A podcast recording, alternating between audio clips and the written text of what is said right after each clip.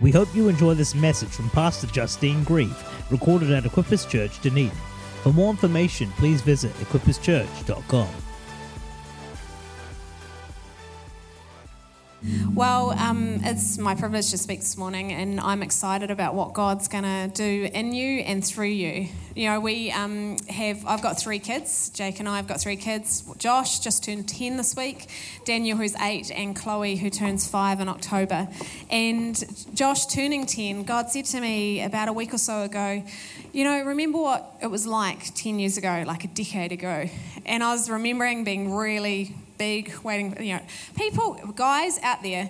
I had people say to me, Are you having twins? And I was like, No. And they're like, Are you sure? And I'm like, Yes. Are you saying I'm fat? Like, quit it. Don't make comments like that when you find pregnant woman. Anyway, so I was remembering how big I was and anticipating this um, boy arriving because we knew he was going to be a boy and just what life would look like. And I was excited. And God said to me, Now think about what has happened in that 10 years. And I started to just jot down in my journal all that God has done in and through us. And I was just blown away because, you know, 10 years ago, I could never have asked or imagined for what God has done. And that is, that is a scripture. It says we can't ask or imagine. You know, God will do exceedingly more than we could ask or imagine by His work through in and through us. And you know, I just it makes me really excited about the next decade to come. I can't quite believe I'm the parent of a 10-year-old, um, but I'm really thankful for him and for all of our kids and for what God has done in that 10 years.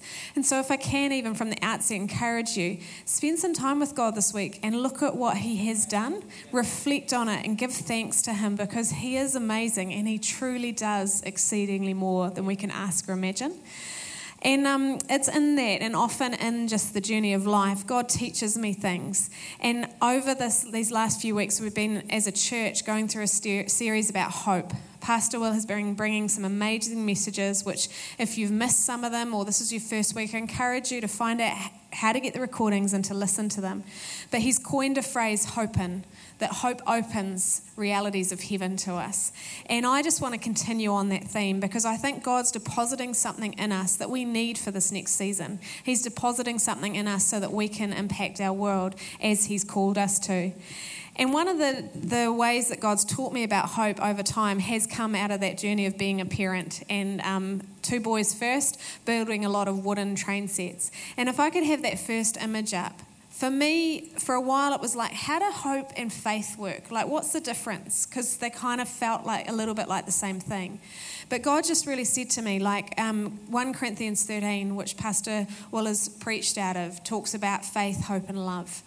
And really, God just said from that kind of train track analogy that love is the foundation we build on. We love God and we love others, and everything we do must be founded on love. But then, in terms of hope, hope is the plan we build to. It's knowing that as we build, that we're going to create this track, that we're going to bring some of the kingdom of heaven to life on earth. And so, hope is the plan we build to. It's the knowledge that God is good and that His purposes will prevail and we will see His plans come to pass. But faith is the process of putting the train tracks down.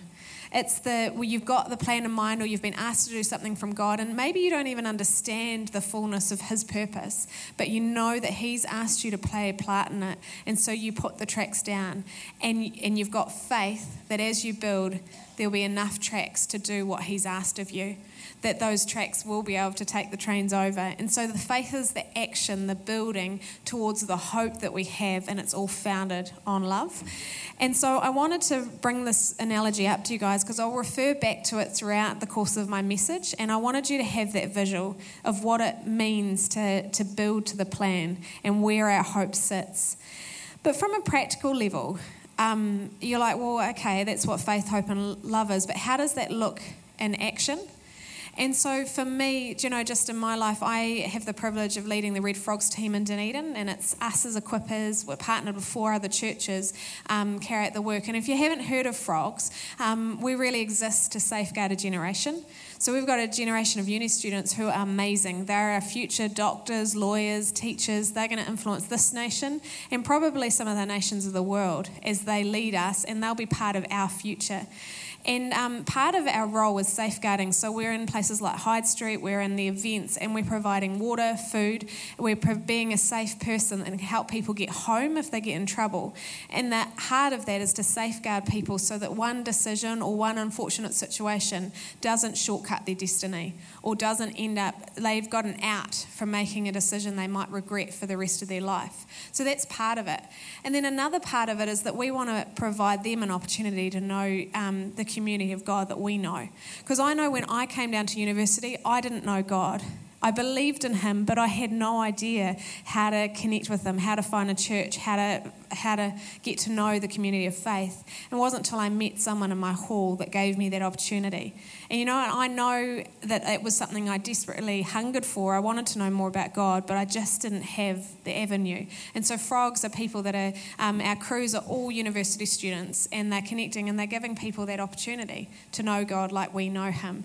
And so, you know, our hope is that we, again, safeguard a generation. The, the plan we're building to is that we can bring some of kingdom cultures. So, for me, when I came down to uni, what I, what I learned about how to fit in, how to belong, was to go and drink, go and be part of the parties, do what everybody else did. And so that's what I did because I wanted to fit. I wanted to get along with my friends. I wanted to be part of that. But actually, what I really deeply desired is just friendship and having fun. And so, what frogs do is that they go into the halls and they're a positive peer influence and they say, We'll be there to help keep you safe in those environments. But also, if you want to have fun in a different way, we're here too. And so, we often do a whole lot of other things that enable, like playing board games or going out to cafes or all sorts of things. And so, for me, my hope is because I know that's the reality of the kingdom of heaven, that kingdom culture says we accept everybody, that we are a community wherever we've come from, and there's a place for everybody. And I want that for every student that comes to the city. I want them to have a place to call home. And so the plan we're building to, the hope that we have, is that we can bring that kingdom reality to our city. But the faith, the action step is actually all those crews out there providing water, is those crews in the halls. And sometimes it's the like, the God, I trust you, for the pieces. Because even as recently this, this week, we were invited into City College to talk to the um, person that heads up all the pastoral care and the welfare of the students. She said, How come we haven't got frogs? And Kelsey and I just said, Because you haven't asked and, and we haven't approached them today because we didn't have a crew sitting there ready to go. And so she asked us about frogs. We tell them what it is. I said to her, even as simple as if you've got students that have come out down that are from Christian backgrounds and they want to get connected to a church, we are because we're five churches. We can connect them to a church. So she's like, "This is amazing. We'd love it." And now Kelsey and I like, "Awesome. We want to be there. You, uh, this is great. It's a win-win." How are we going to find the crew? Because we haven't got a crew sitting ready to go. So at the moment, we're like, we've got a hope, we've got a plan. God, where on earth are the pieces to put this into place? And so, if you're praying for us, pray for workers, because you know that scripture that says the harvest is plentiful, but the workers are few. We now want to see a crew raised to be able to go into City College and provide what we're providing in all the other colleges for them as well. And so, you know, and, and pray that these people, because on a regular weekly basis, they have the opportunity to do this for their peers. And we've got some amazing dedicated crews.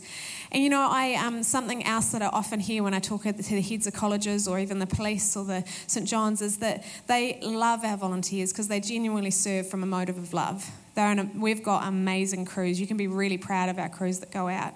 They, they are struck by just their great attitudes, but also they often say to me, the atmosphere shifts when your crews come. So they recognize that they carry something different. And I, I haven't planted that language. They're saying to me, hey, the atmosphere shifts when your crews come in.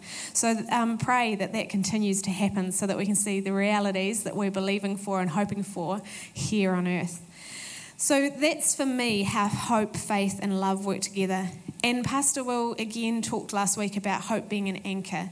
And, and I really want to pick up on that and say hope anchors us to the realities of heaven.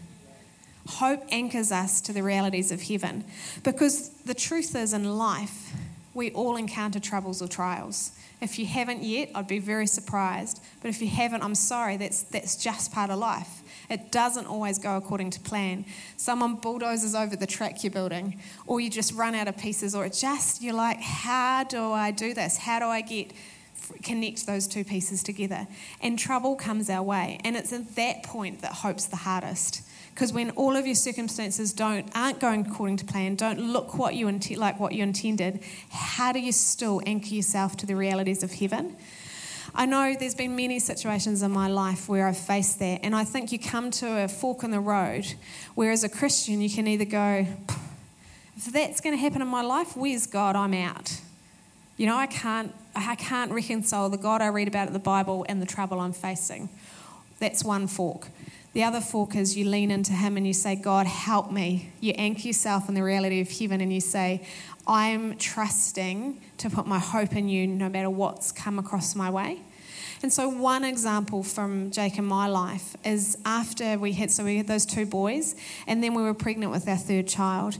And who knows, mums out there know that you, you've already gone there in your head. That baby was due in November. I'd thought about where they were going to sleep. I'd thought about how we were going to make space in our life to accommodate a newborn, what I'd have to shift, who I could get to help me with some certain things over that little newborn period. Um, you know, I'd, in my head, we were having a baby in November and life was going to shift to accommodate. And then we went to go for our 13 week um, appointment and scan, and there was no heartbeat. And so we'd miscarried, or, you know, the baby had died. And all of those plans, all of those thoughts, all those hopes, all those dreams just completely got bulldozed over.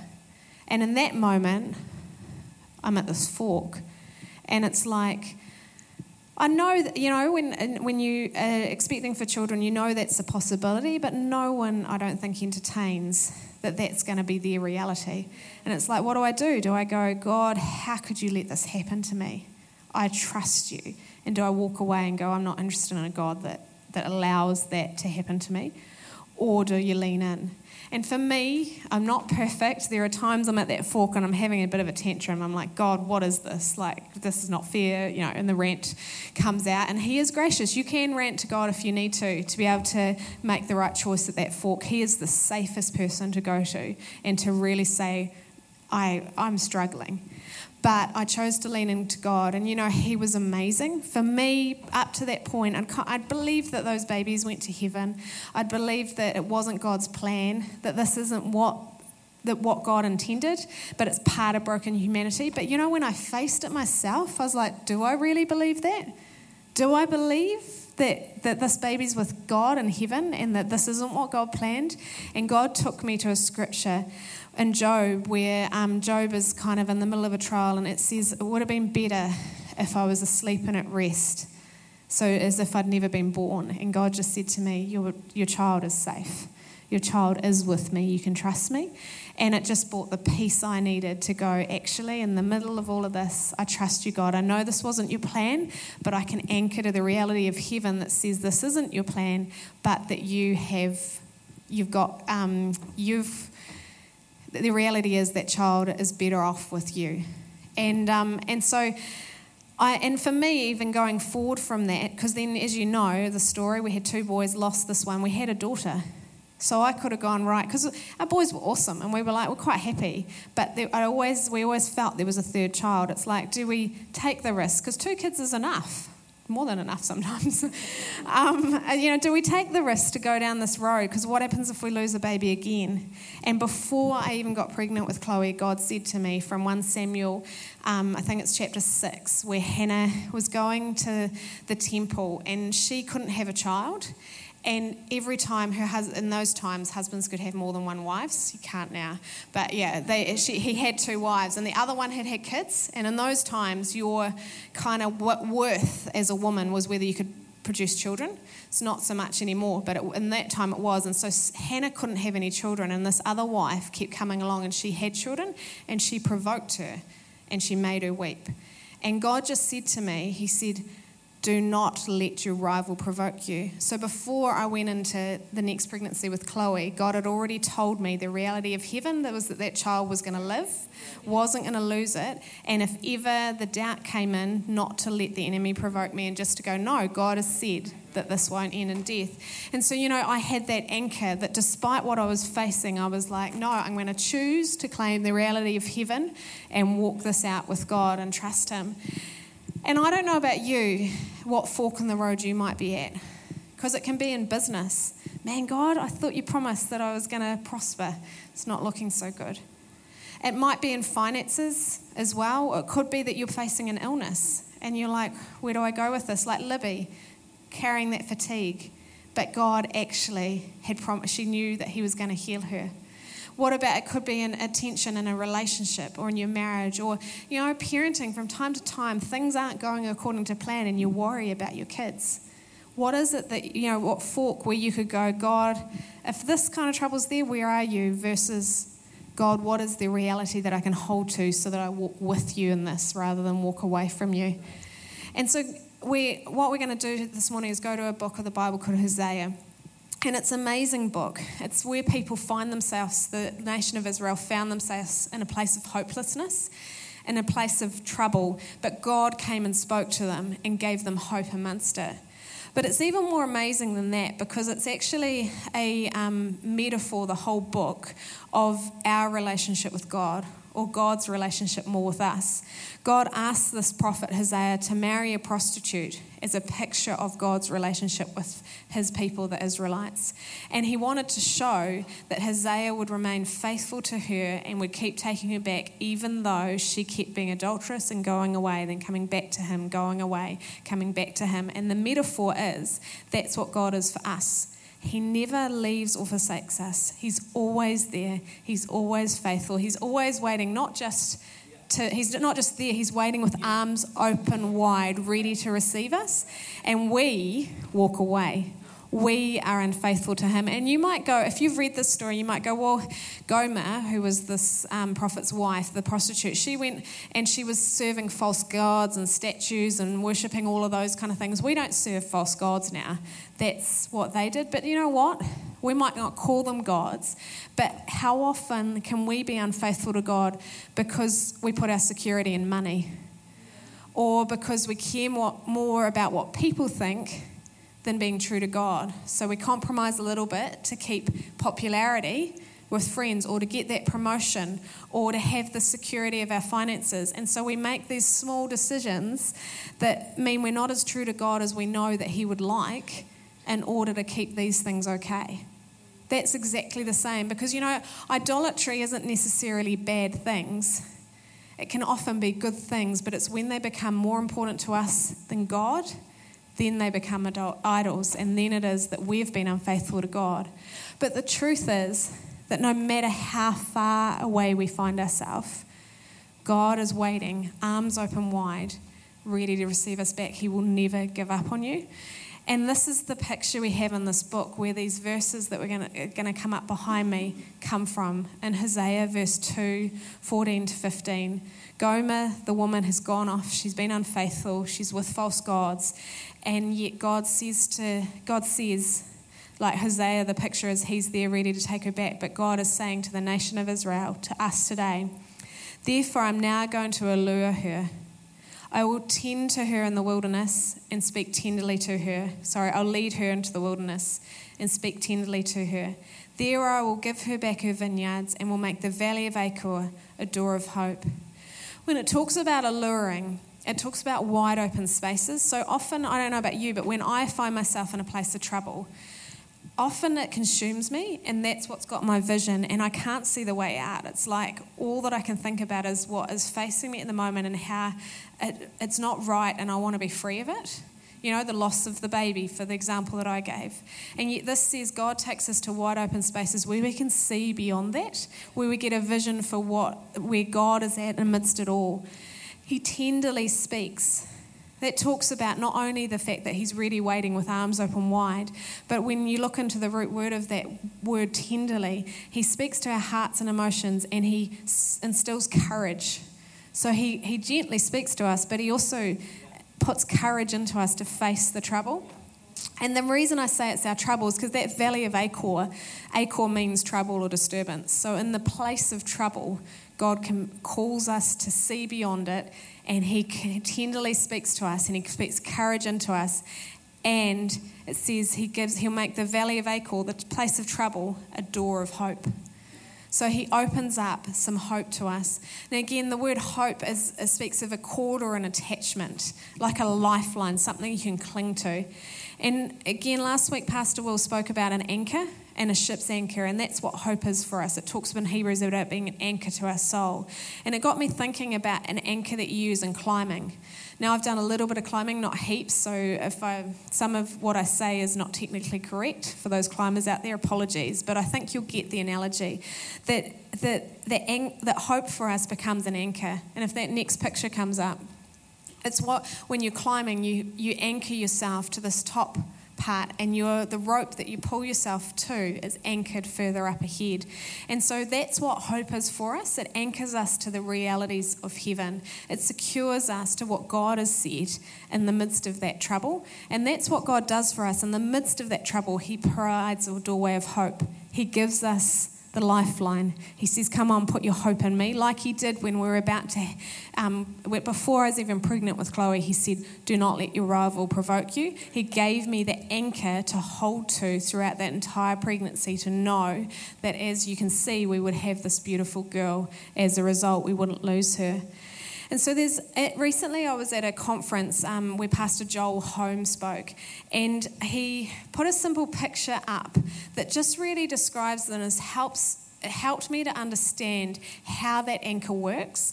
And it's helped me to god's regularly reminded me of it in terms of my prayer life and lots of things. So i want to share it with you. So the next slide you'll see there's a line across and then underneath is life on earth above is the kingdom of heaven and so often in our trouble, that's in like below the line in life on earth, and the things that come against us, whatever it might be, in terms of illness, miscarriage, business, whatever it is, those troubles are there. And then the kingdom of heaven is God's plan and purpose through it. We even heard it with the scripture Pastor Will brought about Jesus. He went through a whole lot of suffering here on earth so that the plan of God could come to pass. And what we as Christians need to do is anchor ourselves to what God's plan is in the midst of it, because that gives us the doorway in that trouble and um, it secures us. I think of the example of Abraham in the Bible. He had a wife who was 100 years old who had not yet had a child, and God says, through her, you're going to have a child, and then you're going to have descendants as numerous as the sands of the seashore or the stars in the sky. You know, if I was Abraham, I'd be like, um, God, she's 100, she hasn't quite had any kids yet. The chances of this happening, pretty slim. He's standing at that fork where he can choose to believe God, anchor to what God's spoken, to the kingdom reality, because life on earth certainly does not stack up to that promise coming to pass. And we actually see the grace of God in Abraham's story because his wife encourages him to try and make it happen and you know, with from an earthly perspective, by um, having a child with their servant. He's, she's like, oh, well, we could have a kid, and God could do His plan through that, thinking below the line. Yet God always intended it to be Abraham and Sarah's child. So the kingdom of heaven perspective, the purpose and plan of God was for that child to come from Abraham and Sarah. And you do see when you look at the story of Abraham, he leans into God, and that plan does come to pass. But often life on earth consumes us, and we need to get to that kingdom of heaven reality. Hope anchors us to that reality.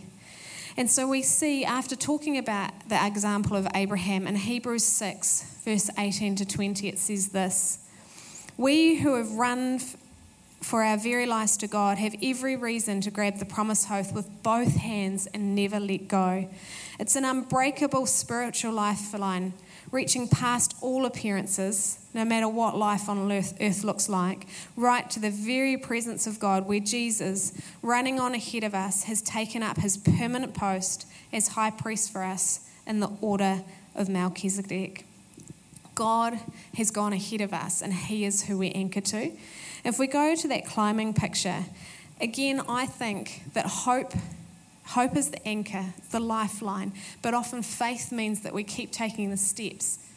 We can't actually see the, the, anchor that we're climbing to. We've got the rope, we're clinging to it, we're clinging to that lifeline, but we can't see how God, like Abraham, couldn't see how he and Sarah could have a child. But he kept walking in faith, and then eventually it came to pass. And so, what that's how our faith acts out is that we keep taking step after step, clinging to that lifeline, knowing no matter what we see that God can do it and trusting in Him. And I think the biggest thing for me that changes when we're kingdom of heaven focused, when we're anchored in that, is how we pray. So if we go back to that picture of life on earth and the kingdom of heaven above it, when we pray from a below the line perspective, from the perspective of life on earth, we come across a trouble. Say it's in parenting, and your child, you can see them about to make choices that you're like, oh, that's not the future I planned for them. Perhaps they're being swayed by those peers to go over here and start to put priorities on that rather than you know what choices they'd actually want to make. Like I did when I came down to university and went, I want to fit in, so I'm just going to do all of this. But actually, my mum would have known that's not really what I wanted, but I did want friendship. And so you're standing here, and as a parent, and if you believe, you might start going, Well, God, I pray that you give Justine Christian friends around her. That you'd surround her with people that can influence her to do the right thing. I pray that you would, um, you know, maybe when she's about to go to, out to party, you just stop her. Or I pray that she wouldn't drink too much. You start praying from the perspective of the trouble, and there's nothing wrong with those prayers. God hears those prayers, and often He answers them. But you know what? The, the real power comes when we engage with the purpose of God. We start praying from a kingdom of heaven perspective. And so instead of praying that I wouldn't, if you were my parent, make those choices or that I'd have Christian friends so that I'd have another friend group to connect to, a kingdom prayer would be I pray that Justine understands her call in you. I pray that Justine would start to influence those in her hall for God. I pray that Justine would start to be able to see um, the choices that she's making and choose, you know, and she would understand the impact of them so that she can make ones that she's not going to regret in 10 years' time. And so, from a kingdom of heaven perspective, you're actually calling out the purpose and the plan rather than just trying to ask God to get rid of the trouble when you know with our finances god i pray that i just receive the finances. No i pray that i or a promotion at work. You're up for a promotion. God i pray I'd, I'd, get that promotion over. You know that god you'd do that for me. It'd be awesome if i could have that promotion. God can just please give me the promotion. Kingdom of heaven is like i pray that i would get that promotion so that i can have more influence in my workplace so that i can lead these people the way you lead people, that I can serve them. I pray I get that promotion because with the extra finances, I'll be able to be a blessing to others. You know, you see, it's a really subtle difference, but often it's the why. It's the so that. When you pray from a kingdom of heaven perspective, you add the so that and you engage with the purposes of God rather than just asking God to fix the life on earth or change life on earth so it suits us better. Because often when we get consumed below the line, it's about our comfort, it's about what makes life more palatable for us. Kingdom of heaven, we're willing to endure a bit of suffering to see God's plan come to pass, like Jesus was willing to, so that we could know Him. And so I think um, for you, what is it that what troubles are there, and how can you pray from a kingdom of heaven perspective? How can you anchor in the realities of heaven in your circumstances? Because the truth is, we know that what Jesus has done has brought healing, it's brought freedom, that we know that his desire is that we would be a blessing to others so that finances would flow. We know all of those things are God's desire, they are the realities of heaven. But sometimes life on earth doesn't match that. We go through sickness, we go through financial hardship, relationship strife, all of those things. We know they don't line up. So, how come sometimes there's a bit of a gap between what we're hoping for and what comes to pass with the realities of heaven and what can we do in that what does hope do for us when we anchor to that reality and we, we're facing perhaps with the climbing analogy a rock to go over and we can't see the answer but we choose to walk in faith what actually happens in that point I think we get strengthened. And again, this is something Pastor Joel Home brought out, which really has encouraged me. We get strengthened in that weight.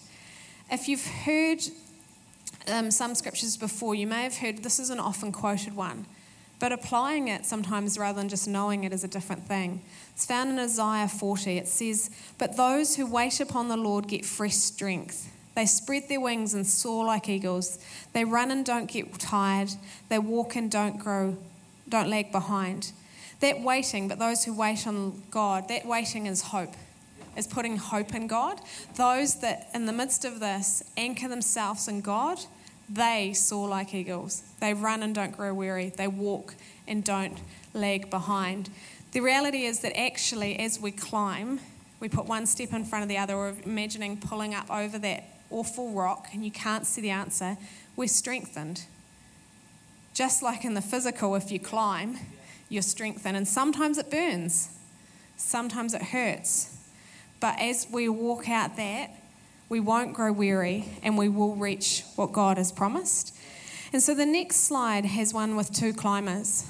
And um, I think sometimes we forget in our world that we're not just climbing for ourselves, that sometimes we have to stop and we have to show others how to anchor to the realities of heaven amidst their troubles, that we have to show them, hey, this is the lifeline to cling to. And you're not bringing them to yourself, but you're helping, God can work through you to anchor them to Him. And it's like, hey, this is the lifeline. This is the reality of heaven in your circumstance.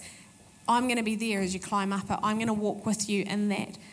Because our hope is not just for us.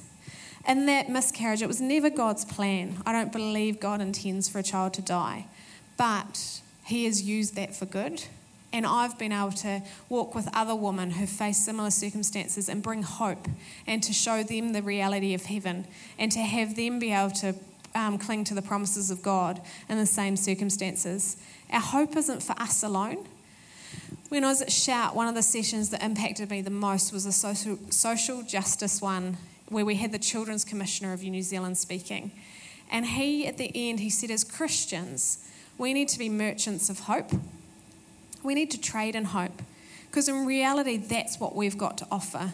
Sure, in the place of trouble, we can do some really practical things. If someone's facing, you know, serious circumstances, we can come in, we can give them meals, we can offer to help them, we can come alongside them and sit with them. But the difference we can offer is hope. That the, what they're facing right now is not the desire of God, it's not the kingdom of heaven reality. So we have to offer hope to people um, we should be it should be a natural overflow of our Christian walk. We should be able to come to people when they're in that valley of trouble and show them the doorway of hope that God promises to anchor them to the realities of heaven. But you know, we can't do that alone because it's not us we want to anchor people to, it's God. We're pointing them to Him. And so there's another, again, scripture that you may have come across, it's often quoted. But for me, walking it out has been incredibly challenging. It's from Matthew 11 28 to 30. Because that scripture from Isaiah talked about not growing weary. And again, this one says to me, Come, all you who are weary and burdened, and I'll give you rest. Take my yoke upon you and learn from me, for I am gentle and humble in heart, and you will find rest for your souls. For my yoke is easy and my burden is light. The, the yoke that they're talking about, if we go to the next picture, again, remember I'm not comparing you to an ox, but this is what the Bible is doing. Um, the yoke is the bit that joins the two ox together, or the two cows together. Not even sure quite what they are. They look like cows to me, um, but they might be ox. Um, but the yoke is the bit, and that God talks, Jesus talks about yoke yourself to me, and that's how you can do this without getting weary practically speaking, there was a contest in Canada with um, ox, and the strongest ox managed to pull on its own 8,000 pounds. Whereas, and the runner up was pretty close. So they thought, well, what about if we yoke them together? How much could they pull?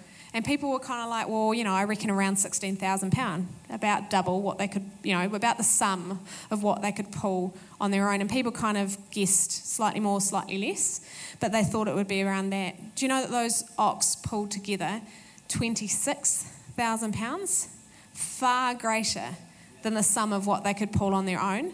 This is the picture we have of doing life with Jesus is that actually, when we yoke ourselves to Him, we can do far beyond our own capacity. That scripture I talked about at the beginning, we can do exceedingly greater than we could ask or imagine through His power at work within us. He still needs us to be part of the picture, but with Him, we don't get weary and we can do far more than we could do alone. If I could get the team to come back up. You know, I think it's really important for us to understand that our hope is not just for us. We certainly need it in those times of trouble as individuals, but actually, we're called to be merchants of that hope. Galatians 6 9 to 10 says this it says, So let's not allow ourselves to get fatigued doing good. At the right time, we'll harvest a good crop if we don't give up or quit. Right now, therefore, every time we get the chance, let us work for the benefit of all, starting with the people closest to us in the community of faith. You know, again, back to that picture, the simple picture that God keeps reminding me of, of life below the line, life on earth, and the kingdom of heaven, living above the line, anchored to the reality of heaven. When we, when we only live in that realm of below the line, life on earth, we get weary. Those circumstances and those troubles, they're tiring and they really can wear us out.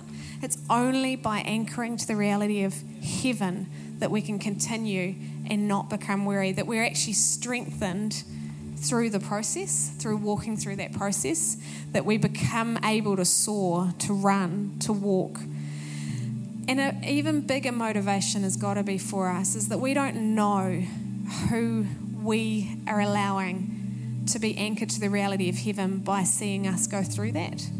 We influence, we can have an impact on others because we've been able to walk through that. If we come back to that train track analogy, and the last slide I've got is like a, com- a completed loop. If our, our, we're building on love, if we're building into this plan and that's our hope, and our faith is putting those tracks together, yes, we walk through and God takes us through a doorway of hope, but we don't know as we build who will come along behind us, and because of the victories we've won, we'll have a track to go down so that they have already gotten further down the track and then they can start building off that.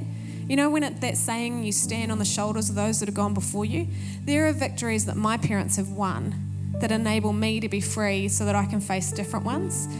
The reality is, in our lives, when we anchor to the reality of heaven, we have victory in these times of trouble. We don't know who else we're enabling to get further on because of the, the battles we've won. So you don't know who actually is going to come in behind you and is going to use the tracks you're building right now. So I want to say to you this morning what's your valley of trouble? What is it that you're facing that you need to anchor yourself to the reality of heaven, no matter what it looks like?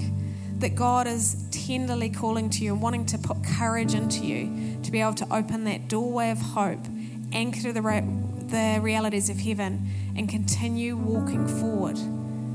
What is it? Where are you? Because you need to hear from God. You need, like I needed when I was pregnant with Chloe, to be able to say, uh, the rival's not going to provoke me. This child is going to live because God promised it. And I knew it, and I did not fear bad a bad outcome because God had promised me she would live. And remember, it's not just for you. You're called to be merchants of hope. So whether even if you're not in that valley of trouble, I undoubtedly know there are people around you that may just need you to come and stand with them and, and show them the door that God has in front of them so they can anchor to the reality of heaven rather than to the reality of life on earth in front of them. You know, there might be some of you this morning and saying, That sounds great. It'd be awesome to have that lifeline you could just grab hold of in those times of trouble, but I don't even know where to start. I don't even know where the anchor is really, I want to say to you that anchor the beginning, what you need to do to be able to anchor yourself to that reality is to get to know Jesus. He has done everything, like Pastor Will, that scripture, he has done everything so that you can enter into a relationship with him. And that is why he's, he was willing to go through all that suffering on earth, because he knew it was God's plan. The reality from the kingdom of heaven was it's his plan so that each and every one of us could know God. And that's the opportunity he's given to us. Now, God has a plan and purpose for you. Like, uh, you know, that picture with the ox. Yes, He'd love to come alongside you and He's got an amazing plan that you will love, but that's not why He wants you to connect with Him. He doesn't want you to connect with Him because what you'll do with Him. That's just a byproduct and an awesome part of living with God. He just wants you to connect so you can get to know Him. And so this morning, I want to give people the opportunity. Thank you for listening to this message recorded at Equippers Church, Dunedin. We pray it blessed you. For more information, please visit equipperschurch.com.